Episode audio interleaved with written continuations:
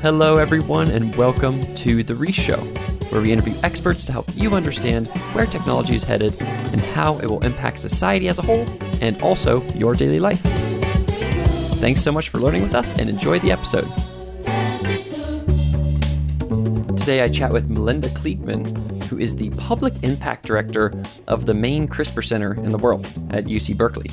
It's a great conversation and it's part of the series that we're doing on rewriting all of biology and all organisms. And in today's episode, one of the really cool things we talk about is how important public education is for CRISPR. And, you know, Melinda talks about this crazy thing where, like, our status quo right now, we grow up into a status quo with nation states and computers and those things being true, but obviously that wasn't true 500 years ago. And now, even like, you know, the Gen Z kids grow up with TikTok. They are what we call digital natives. And in the future, we're going to need to become kind of CRISPR native, where we grow up into a society where CRISPR is true. And that's going to be a big shift around public education that we need to do for this new technology. So enjoy the episode. Hello, listeners. My name is Reese Lindmark. I'm the founder of Root, and welcome to The Reese Show. Today, I'm excited to chat with Melinda Kliegman. Melinda led bioinnovation policy and advocacy at the Gates Foundation and is now the public impact director at the Innovative Genomics Institute, which is this cool new institute um, from Jennifer Doudna, which is all about kind of applying and looking at research, um, CRISPR research. And it's at UC Berkeley and at UCSF. Melinda, thanks for being on the show and welcome. Thanks so much for inviting me, and I'm excited to talk with you today. Yeah, I think it'll be fun. And um, Melinda and I were chatting before about how you know she has she was a you know a biotech kind of bio PhD back in the day, but it's also been ten years for her you know, since being on the bench doing that. And now she focuses a lot on public policy. And so that's what we're going to focus on today is a lot of like how this kind of, you know, new biotechnology, especially CRISPR technologies are going to be good for society, hopefully. Um, but before we get into that, Melinda, I want to ask you, for you, like, what is this through line that ties your work together? You got this PhD in biology, but you're interested in this public impact role. How did you kind of navigate through that transition? Yeah, I think, you know, two of my core values that underlie a lot of my professional decisions. Um, you know, one of them is definitely a love for nature and just general curiosity. Um, and then I think there is also a really strong driver to have a career in public service. So I was born in Jamaica and I spent most of my formative years in Guyana in South America. And it's a fairly impoverished country, but it's also home to a portion of the Amazon rainforest. So I grew up, you know, spending a lot of time outside, climbing trees, avoiding giant centipedes, like eating random fruit and hoping it wouldn't make my mouth super itchy. Um, and I was there because my dad was a minister. So I also spent a lot of time in service to my community. And so I think at the core, those are sort of my two most elemental values. And with my PhD in ecology, I wanted to do that because I really wanted to learn more about the natural world and be outdoors. But I had a difficult time with it, I think, because when you're doing basic research, you're really pushing on the boundaries of knowledge and trying to understand for the sake of understanding. And I think that is what makes science a really noble profession. And not everything needs to be applicable to advancing humanity. But for me personally, that kind of research didn't really jive with those core values around public service. So after my PhD, I went to the USDA and then the Gates Foundation and now the IGI because I want to use what I know about biology in service of people. Cool. Yeah, that's a great, uh, concise and clear answer. Um, that's a cool. It also makes me think about you know, for me, I remember I was a computer science major in college, and I remember taking a I wasn't sure whether I wanted to go into research or whatever, and I took a class on um, advanced algorithms or whatever. And it was supposed to be like a graduate level thing, and it was just I was so it was doing these tiny little things that were like, oh, can we make this algorithm like 0.2 times, you know, like more efficient? And I was kind of bored by all of it. And again, as you say, mm-hmm. there's nothing wrong with that. Some people are into pushing the bounds of knowledge, but maybe you and I are more about like, okay, how does this going to impact people? Yeah. Yeah, I think it's very important for me. totally, totally. Um, yeah, and so it, talking about your role at IGI, let's kind of dive into that for a bit. And I think that, I mean, just to give our listeners some background here, it's like it's a crazy thing. Like CRISPR was only discovered, you know, whatever, less than ten years ago, and now there's going to be all these implementations of this new CRISPR technology in the world, and IGI is one of those places where that's happening. So, could you tell us a little bit more about you guys have like human health work, you have climate work, you have um, you know just like advancing human you know like genomic engineering work. Could you tell us a little bit more about what IGI does in each of those areas? Yeah, sure. I mean, there's so much going on. I think this year is actually the 10th anniversary of the discovery of CRISPR, so that's pretty exciting. I mean, in human health, um, one of the things that's happening is a clinical trial for sickle cell disease. Mm. So that was approved by the FDA last year, and it will likely be starting this year and running for four years. And researchers using technology developed at the IGI, it's being run in conjunction with our partners at UCSF and UCLA. And they're using CRISPR Cas9 to correct the mutated beta globin gene that causes sickle cell disease. Um, and then in conjunction with that, you know, my team is looking at ways that we could make any of these genetic therapies more affordable and accessible. Our trial is one of, uh, I think it might be the only trial that's being run by a university nonprofit. And what we're seeing is a lot of these genetic therapies that are coming on the market they are coming on for price tags that range from 400,000 to 2.2 million per patient.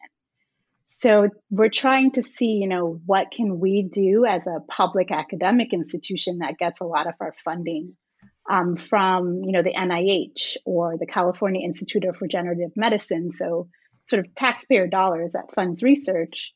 How can we deliver our innovations to society at a more reasonable price tag. So my team has spent the last few months assembling experts from insurance companies, government agencies, contract manufacturers, social venture capitalists, public benefit corporations.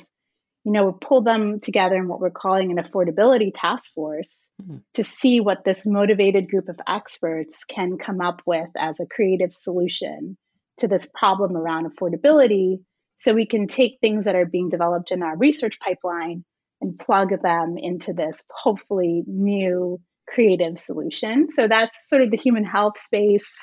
Um, um, wait, actually, can I pause yeah. you for a second before you go? Because that's that's all delightful, juicy stuff. So yeah, you have this sickle cell thing, aka yeah, and if I understand it correctly, it's like we have our little cells in our bodies, which are usually circles, and the sickle cell means it's um, you know a moon shape or whatever. And actually, for malaria, it's good to have this kind of sickle cell thing because then you can kind of um, your body's like uh, good at attacking or like you know fixing its blood cells or whatever. Um, from malaria perspective, but it's it's bad generally because the blood can't um, hold as much oxygen or whatever. And so you're going to go in and and CRISPR is going to um, change the kind of the gene that uh, creates the blood cells or something? Is that is what's tell me more about that? Yeah, so it's a monogenic disease, so it means it's caused by mutations in one gene. Cool. And what's fascinating is that it's actually that same mutation has arisen multiple times in our evolution as a reaction to malaria pressure. And so what you're saying is exactly correct. If you have one copy of that gene, then you are somewhat protected from malaria. But if you have both copies, it's from both parents, then it's really deleterious. You can have, you know, strokes at a young age, um, severe pain. So it's, and you have a shorter lifespan as well. So what researchers at the IGI are going to try to do in this clinical trial is you basically take some of the cells out of the person's body. You can use CRISPR to directly edit those cells to correct that mutation. And then you grow them so you make some more of them and then you put them back into the person. Mm-hmm. and if enough of those take then that person will start to experience fewer of those um, very negative symptoms associated with sickle cell disease because they'll be able to make healthy some healthy blood cells. Cool. Got it. And so the cells are you taking out red blood cells and then it, or, and then putting them back in and then but i guess the body itself is still creating the sickle cell ones, or do you have to like do that process often to like pump back in the new CRISPR cells, have red blood cells? No, so it's it should hopefully be only one time. Um, so you take out hematopoietic stem cells, um, and you make changes to those. So you know stem cells are the cells that can continue to replicate and make more of themselves, um, and then those are the ones that you edit and put back in. Um, and you don't need it to be all of the cells. I, I can't remember the exact percentage, but you just need some percentage of those cells to be corrected um, to be able to experience the, the positive effects. Basically. Cool. Got it. That's interesting. Okay. Got it. Yeah. So, um, so that's on the sickle cell side. And then as you were saying before, the other interesting thing of what you all are doing is that yeah, there's obviously tons of you know CRISPR stuff happening in the world, and what you are doing is you have this kind of public, you're a nonprofit academic kind of crew, um, and so how do you that that affordability task force? Um, how do you make stuff more affordable, or is it you know part of the thing is just like a market thing where it's like maybe they're charging two million bucks because it's CRISPR's expensive or whatever. I don't know. Mm-hmm. Yeah, I mean, I think that is one of the things that we are trying to figure out um, what exactly does it actually cost? Like, there isn't a lot of information out there about it. So, we're not sure. Like, is it truly cost this much to make it, or is it just a significant markup?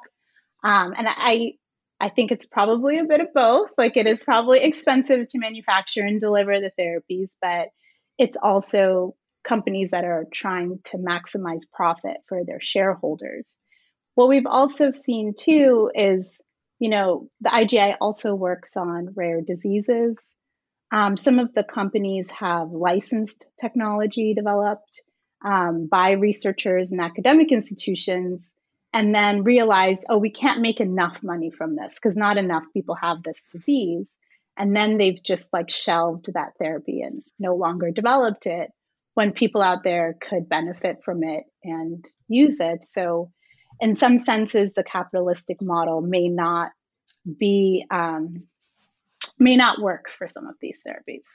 Yeah. And so that is something that we we don't have the answer and you know we're embarking on this process to try to figure out what if anything can we do to make the situation a little bit better than it is today yeah that makes sense. It, it is funny because you say that and I'm, and I'm reminded of you know i was looking up the the drugs in the world that are the ones the most profitable or either profitable or the ones that have the highest revenue per year and they're all um, diseases that affect lots of people but also don't go away. So like rheumatoid arthritis is like the main one where it's like you know you're going to have for a long time and you know you're going to be able to get a lot of money out of that drug because it's going to um, versus something where it's like if you prevent the person from going into the hospital in the first place you don't get any money for that and so like yeah, those are kind of larger um, issues perhaps within our system.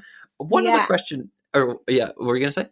Oh, I was going to say, I think that companies build build some of that into the price tag because some of these genetic therapies are potentially curative, and someone will only need one treatment.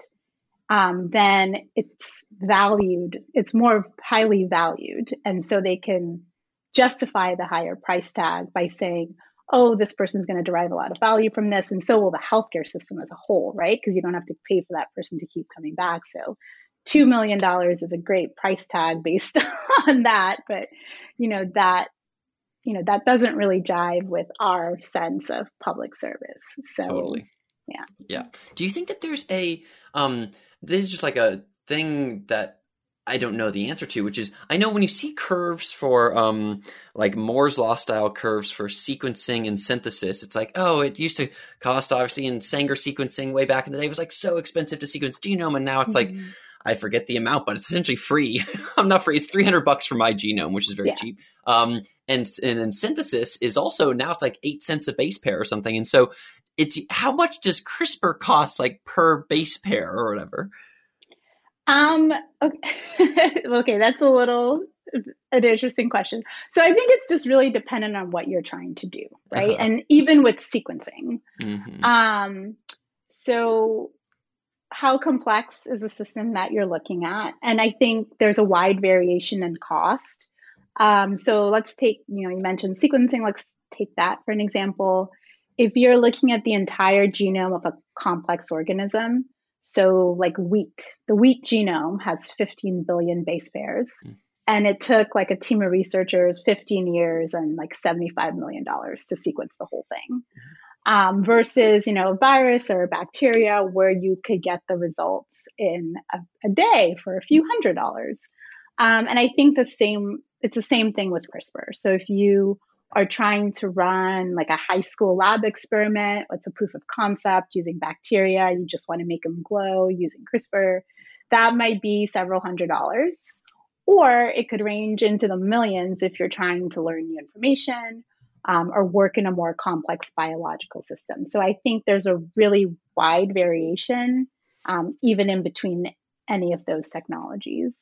Cool. You know, that's helpful. But even it's, it's cool to hear that, you know, um, my girlfriend is a uh, bio teacher, a biology teacher, and she could, if she wanted to, try to um, use CRISPR in her classroom for a couple hundred. I mean, it'd be expensive, maybe only one one thing per year, not every student, but uh, that's cool that you could do that. So let's yeah. kind of transition to the other side here. So yeah, you're talking about public health. What are you guys doing in climate?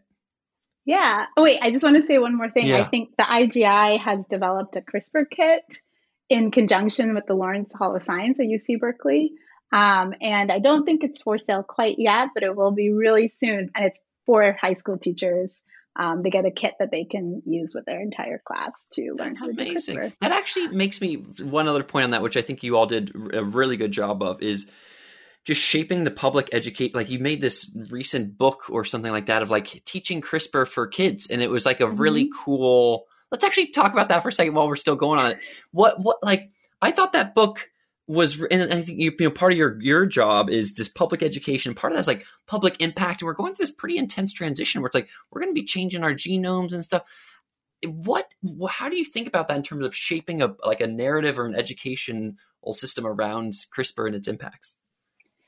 Yeah, I, you know, I think having penetration into society where people un- know what something is, um, they're interested in it and want to learn more. I think that is such an important component of this. You know, like you said, we are potentially making changes to our biosphere, to ourselves.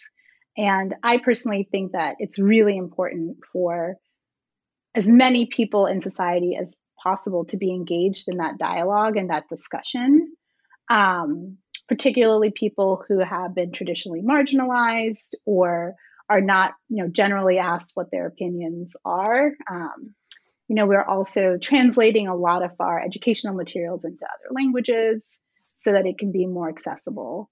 So, a big part of our of our you know, institute as whole is is this public impact thing. I think this is what makes us special in that we are thinking about ethics, we are thinking about public policy, we are trying to engage the public, we are providing educational uh, materials as much as possible. Yeah, I think that's amazing. I think it is such a crucial.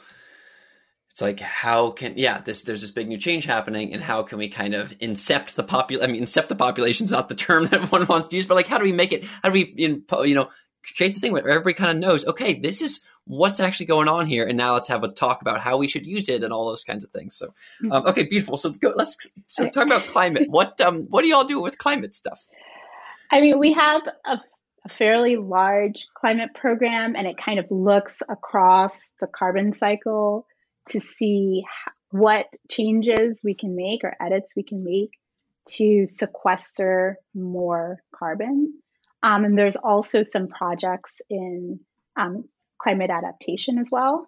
So I'll give you an example. One of our IGI researchers, Pam Ronald, has created a, a large library of rice mutants that have longer and deeper roots. And so the world's agricultural soils have lost something like 487 gigatons of CO2. And so deeper roots are an excellent way to put carbon further down in the ground where it's more persistent um, and more recalcitrant and doesn't just get like plowed back or returned into the air. And those deep, longer, deeper roots also have added benefits like making plants more drought tolerant, for instance. Um, and then we're also looking at things like how microbial communities interact with the roots um, to improve carbon storage and whether there's like changes and edits that you can make along the way um, to, to enhance any of those naturally occurring processes. Cool. And so those roots, and again, it's kind of funny because it's just like the same little tool. Is it is that also just like you take out the thing. You say, okay, this is what the plant. Here's a little gene for plant root. And that one's more polygenic, probably. I don't really know. And then you say, mm-hmm. hey, let's edit some stuff, and boom, you got longer um, roots. Or is that one different than the sickle cell one, or no?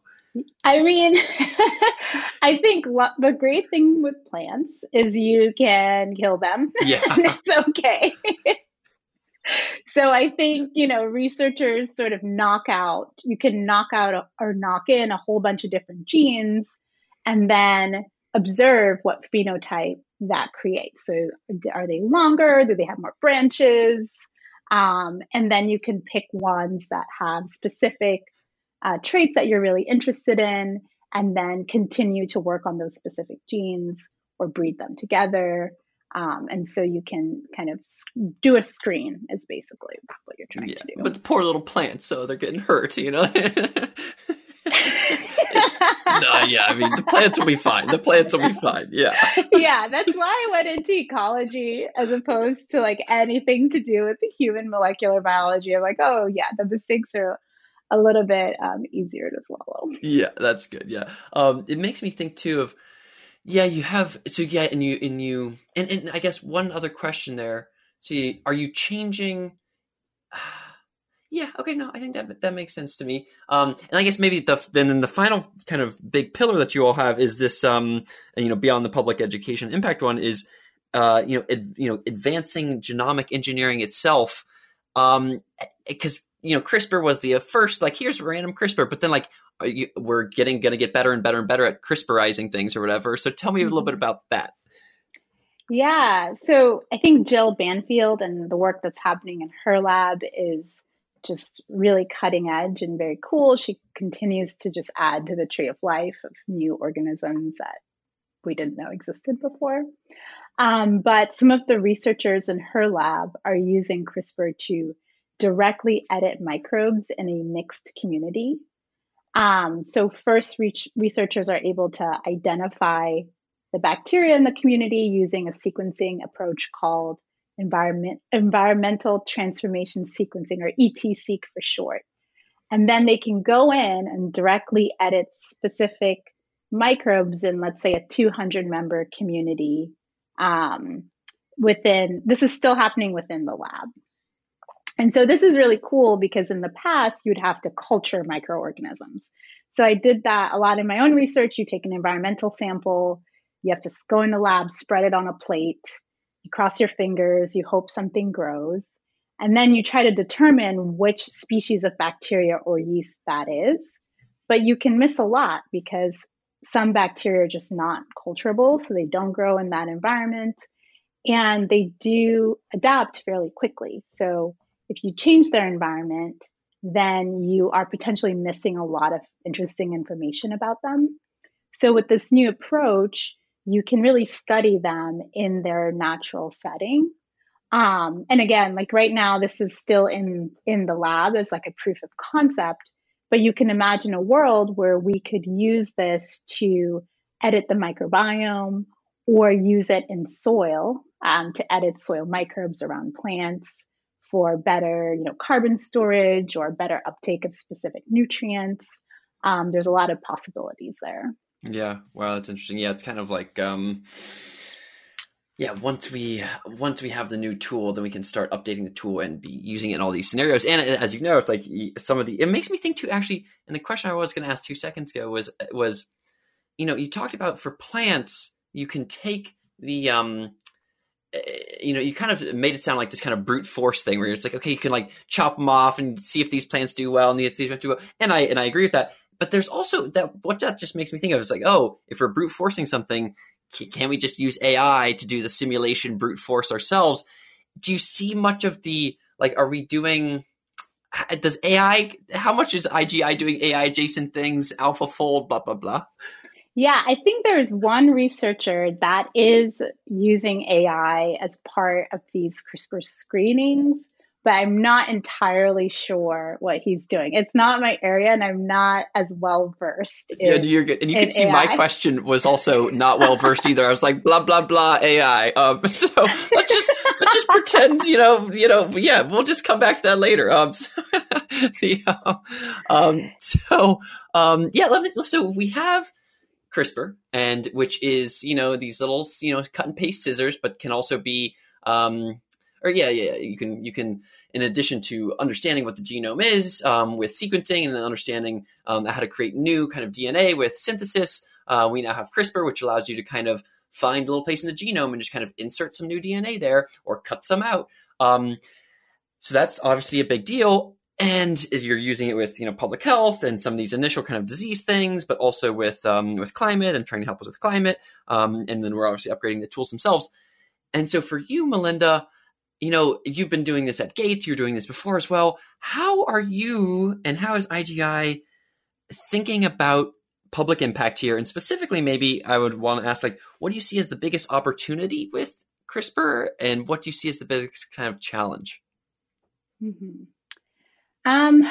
So I would say, you know, one of the biggest opportunities, I mean, we have this amazing tool that allows us to change the DNA of you know any living organism in a nuanced, targeted, and controlled way. Um, and that is really powerful. So that's kind of wow. I think some of the biggest challenges um, is thinking through how to wield that power and doing so with restraint uh, and with societal participation. Um, and I, and I think when I think about this, I think about using the past to help contextualize what might happen in the future. Um, I think the biggest issues with a lot of new technologies is developers are very much focused on the short term. So they're, you know, can we do X or Y? Can we get this to work? Can will someone want to use it? Right? That's usually where most developers are living and but they're not frequently thinking through oh what happens if everyone adopts this? And mm-hmm. what happens if it becomes super wide scale? Um, then what would be kind of the ups and downsides to that? I think you know i'm lucky enough to work with a lot of thoughtful scientists who are very much thinking about this already but we all come to the table with a limited set of experiences and our own biases so I think we really need to expand um, the range of people that we're talking to and really engaging with the public to be able to bring in more of that societal dialogue into our decision making and that it, that's always really difficult to do. You know it's like who is society? How do you reach everyone? Who has the final say so I think governments have a big role to play here as representatives of the people in you know providing the guardrails. So to to sum all that up, you know, I would say the real opportunity is that we have this amazing powerful technology. The real challenge is wielding this tool in an incremental fashion that shows restraint and that's done with true societal buy-in. Got it. And so uh, that, and that mostly makes sense to me is that, yeah, let's use the tool and try to get the, because I'm reminded as I was doing research both for this show and just more generally with biotech, I was like, I learned about the Asilomar conference where we learned about mm-hmm. recombinant um, DNA. And it was like, oh, let's like, 1975, it's like maybe chill for a second. Like this could be really intense and we don't want to like, you know, change everything and make these crazy, scary designer babies or whatever. Um, and then over time that that we had some good restraint there maybe but then there was also this thing of like hey let's actually use this and make lots of insulin for everybody or whatever mm-hmm. um so and i think it's interesting you talk about like the societal buy-in or something like that um and that's kind of connected maybe to like the public education piece and the government piece is there so like maybe could you maybe like describe I'm, that's still kind of maybe too abstract for me. It's like, do you what do you what would you want to see in the world that would be like your optimal future? You know? For that? My yeah. optimal future as far as societal engagement or as far as what we're societal engagement with this, with this, technology. Yeah. I mean, uh, in my dream world, yeah. there would be this like amazing platform where scientists and scientists really do want to engage with the public and they really care are able to like directly engage with a cross section of society you know like a Twitter for scientists and societal engagement would be ideal. And they can really hear feedback from people about, like, here's some concerns, or here's how this might impact my community um, if this was to be deployed here. Um, and be able to sort of aggregate all that information and use it to help us make better decisions about what to pursue and what not to pursue. I mean, right now we are guessing at what societal values are, or we're using our own values. I mean, that Asilomar conference was amazing, but it was also like a bunch of scientists sitting together and saying, like, here's our values and here's how we should proceed. So, how do we get broader representation into that decision making process? Um, I think is something that would be incredibly value and use, valuable and useful, and that doesn't quite exist yet. Yeah, yeah, it's interesting because if what I'm hearing you say is that is that we we almost want that same thing, but not just for biotech and CRISPR, but for everything. It's like, hey, there's going to be a decision made. How do we know? And that decision is going to impact some people. How do we get them? And I'm, I'm reminded of some of my friends who work in urban planning, and um, it's very I don't know hip these days or whatever to to do. I forget what they call it, but community engagement surveys or whatever. They try. They're on the ground. They're trying to chat with people. They're trying and they're trying to like drum up um, and and try to get folks who are going to be impacted to kind of see what's what do they think, you know. Um, and so yeah, I could see that being. I, so, so I think I'm mostly. Uh, I'm mostly convinced and excited by something like that, which is, and, and, and I say this because like, oh, what do I mean here? I guess there's like Mm-hmm. Yeah, no, no. I, th- I, think that that is uh, uh, that would be an amazing future. Especially, I think that a beautiful part about that is this like connection between scientists, like the ivory tower, and the people. Where like, just you just got these scientists who are just into their research, but they're happy to chat with the random folks and answer questions and do whatever. And then the people like get to actually have a connection with the scientists and like ask them like, what's going to happen with this new drought resistant thing in my community or whatever. Um, okay, that makes some sense. Do you see? Maybe a question for you is like, how much of your work is also like do you imagine this being put like will there be regulations and laws and what will that all look like around you know CRISPR technology? Yeah, I mean, I think you know regulations and policies are always lagging, right? So usually something happens and then the government's like, "Oh boy, we need to step in." And then they kind of step in. so it's it's usually like coming a little bit behind the technology, which is like totally normal. Um, I think on the environment and agriculture side, we have heard sort of clear direction from the US Department of Agriculture. Uh, last week, the IGI hosted a conference with the US, a whole bunch of different US government agencies. So, you know, these new biotechnologies are regulated by the FDA, the USDA, and the EPA. Um, so we hosted this workshop where we talked with all of them to say, okay, if I was to edit a microbe and put it into the environment, who should I talk to and what would you be concerned about? Um, and so we had this like pretty amazing dialogue with the regulators um, where they were walking through specific case studies of like how they would think about these things, which I thought was really good you know, on the human health side, um, there's all, you know, the FDA also regulates and pays close attention to what's happening in the space and are asking questions about, um, you know, yes, the safety, but they also want to see this technology advance because they mm-hmm. see the promise. And so they are actively engaged in setting up platforms uh, to help companies and organizations like our own be able to get through that regulatory process and get things into IND. So um, it's really good to see at least the US government is really thinking about this and you know trying to move forward. Globally, the picture is quite disjointed. You know, like different countries are at different points um, in their regulatory process. So I think just last week, China said that they would allow some genome edited crops. So we're seeing things happening, um, but it is like a bit fragmented. Yeah, that's interesting. Well, it's it's cool to hear because I think you know, especially in my more kind of you know crypto libertarian circles, everybody's like you know down on the like it, or just, just the regulation with the you know certain things. They're like, oh man, it's tough. But what you the way that you talk about um, the regulatory bodies here seems awesome. You know, they're there. They want to see it be positive and um, they're also like let's make sure it's good and let's like be on the cusp of these new technologies so that that just sounds like overall like a very good relationship and thank you for hosting that cool conference with them yeah. to talk about it um, yeah i mean i think we see regulations as being incredibly important yeah. to um, the responsible use and deployment of these technologies. Like we we see it as a part of the journey. Oh yeah. Yeah, yeah, definitely. No, definitely. no. yeah, and I think and it's interesting because you know, I think that the first CRISPR tomato, there was like a tomato, a GABA like tomato in Japan that's out there and it's being used. Yeah. Is there anything specific?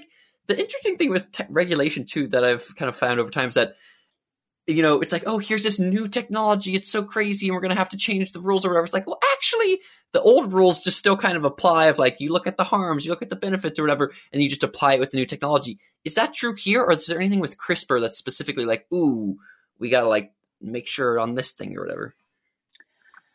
Um, you know, I think it partially depends on what you're making. Yeah. Um, I think for the most part, you know, there there are pretty extensive rules for genetically engineered plants uh, that gene edited crops fit within the framework. I think a lot of regulators globally have been saying, um, you know, these products are similar enough to something that could have arisen in nature on its own. Like if you're just making one base pair mutation, that happens all the time. And so they're saying, you know, if it's so similar that we can't tell it apart, then we're probably not going to choose to regulate it. Um, I think that does raise some concerns. You could make, you know, a few base pair changes and make something that has an allergen, for instance. Um, but I guess in that case, yeah, the FDA would catch that in the US. So I think there's pretty good coverage across the board. I think for some people who want to avoid these products, and there is definitely like a segment of society who, you know, they don't want genetic engineering or genome editing like near their food. And we need to be respectful of that segment of society. I think if you ask someone from that segment, they would say, we can't test for these. So, like the old GMOs, you know, you would use an agrobacterium, a bacteria, to shuttle in the genes that you wanted in there. Um, and so you could use that agrobacterium as a marker to be able to figure out what was genetically engineered and what wasn't. With genome editing, you're making these very targeted, sort of scarless changes and so there's no way to really tell. And I think that, you know, if companies don't have to disclose necessarily, and so I think that that would sort of violate the values and norms of that segment of society. Um, so that might be one thing that would be sort of different and fall outside the bucket. No, no, that's interesting. I think all that is is yeah, is fascinating. That a we've been doing GMO stuff for a while, and so a lot of that kind of a lot of this kind of fits in that bucket. And then, as you said, sometimes if the thing kind of looks like it, if you're just doing a little change, like yeah, this this could have come from nature, could have come from like people doing this. You know, it's like okay, this is probably fine. And as you said, sometimes a small change in the gene can actually have a big change in the phenotype or whatever. So who knows? Um, but uh, and then, as you said, also the scarless. Yeah, that's an interesting term for it's like, oh man, how do we still yeah how, how do we kind of um, yeah disclosure policies of those kind of things where we're changing these uh, the genome itself without who knows how it got changed? It could have been us it could have been nature who knows? Um, so i want to kind of as we get into pseudo-ish you know closer to wrap mode here i want to ask you maybe kind of a wider scope question um, which is more connected into my book and kind of the the, his, the, the future of the human race or whatever. Um, so you know I'm, I'm, writing this book right now just to give you some context around like what information wants and the history of genes replicating and making the the tree of life in the biosphere. And now we have memes which have which have replicated um, that have made religions and companies and money and all these like the idea sphere um, and also all the tech in society. And um, now we have uh, you know humans are able to actually edit the genes these replicators. And so how do you see a thing that I'm trying to understand? I, I, I don't quite grok it. It's like, how do you think humans, as we start to use CRISPR on ourselves and on you know nature with the roots and all these things, how do you see this happening in the next 25 years or whatever? Us changing the biosphere, you know, and changing genes. Yeah, I mean, I think ultimately, and I don't know if it's in the hundred years or 300 years. Yeah, yeah. I, I don't think we're going to be limited by the science. Um, it's going to be more around our ethical, moral, and so- societal constraints. Um, and then, as far as what I think is going to happen in the next 25 years, you know, going back to my comment around history, as humans, you know, we've evolved quite a bit. We've made massive changes to our environment. We have lived through multiple technological revolutions, and I would say we are living in one right now. Um, and I think of the technologies that have really permeated and integrated themselves into our society, you know, like the printing press, light bulbs, internet. Um, these things fill a, a real need and they make our lives easier in some way. I think after they have reached widespread adoption, they start to raise new issues um, based on just the fact that so many people are using them. So, my prediction is the first things are going to be in places where there is a real need. So, is there like a genetic disease that's causing pain and suffering? You know, is it cancer? Um, with climate change, we can see some of the crops that we heavily rely on for food um, that have been bred to be to have fairly little diversity. So things like banana, for instance, and you know the bananas are threatened right now by a really bad disease. Um, I could see those being kind of the low hanging fruit, not to make a nice. pun, of um, things where, like, you know, in the near future, the only banana you might be able to get is an edited banana, right? Um, and then further down the road, I think it's going to be things that there is still some kind of like in a hundred years, I think it will still be things that um, maybe are somewhat preventative, like thinking like Alzheimer's or other neurodegenerative diseases. Um, but I think it's mostly going to be practical for the near, the short to medium term.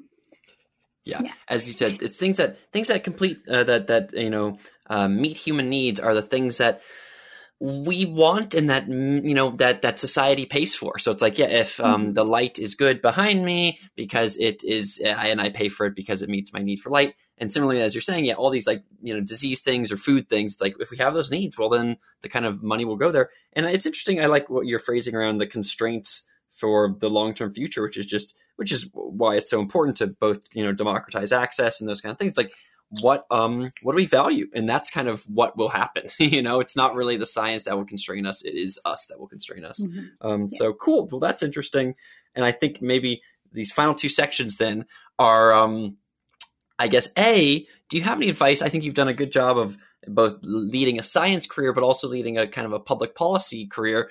What advice do you have for young folks uh, to lead an interdisciplinary career like yours? Mm-hmm. I would say just try things out. So I think I definitely approach my life and my career with like a sense of curiosity and trying out lots of different things and then trying to smush the things that you like together. Um, I think that is usually a pretty good approach. I would say that I've had to get very comfortable with being uncomfortable. You know, normally I only understand like that much. I'm like not an, of any one thing because I'm doing like 10 different things at once. So, you know, you have to be okay not being the expert in the room and approaching your work with a sense of humility. And in that sense, it can be really fun and rewarding. Yeah, no, I love that. I think um, being comfortable with being uncomfortable. It's like, yeah, you're going to be dumb in a lot of different ways. So it's like, yeah. what's happening over here? Yeah. What's this to do with the AI and the attention and whatever? So, yeah. um, well, I just have to keep reminding myself that um, there aren't a lot of people that do work across all these different areas. So in some sense, you are you are special in your own unique way, yeah. but you're definitely not an expert in any one particular thing. And you know, that also comes down to temperament and values. You know, some people do derive a lot of um, personal satisfaction from being like the person that knows a lot about this thing. And so it's also a matter of like what really fits with your personality. Yeah, no, I like that totally. And yeah, and for us, the kind of wideness fits with our personality versus the depth. Um, but depth people exist too, and we yeah. some of my best friends are depth people. You know, I have. um, one final question here is usually at the end I do like a little overrated, underrated thing. Uh-huh. Um, but for you, actually, I want to ask one kind of variant on overrated, underrated, which is, and and and you might be biased to answer this a certain way, but if you were to rank the importance of like sequencing uh you know genomes like genetic sequencing versus like synthesis the like active creation of dna versus like crispr style kind of cut and paste or whatever which one what Mhm. would be the like importance of those three how would you rank order them Mhm. Um, I would put sequencing first, uh, mostly blasphemy. yeah uh, mostly because you know sequencing is what helps you understand what's actually there, right? Like you need to be able to read the book to know what's in it.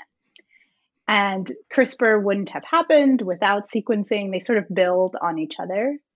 Uh, and then I would say genome editing would be the second thing. I think it's much easier to go in and like make small changes to something that already exists than to do something like synthesis where you're de novo trying to make something new. So I think that's how I would rank them. Beautiful. That sounds good. You um, and, and I I thought you were going to rank you know um editing top, but no sequencing top. So that's good, uh, or at least a very um uh the political not a political play, but a very you know you're making sure you love all the people, the different kinds.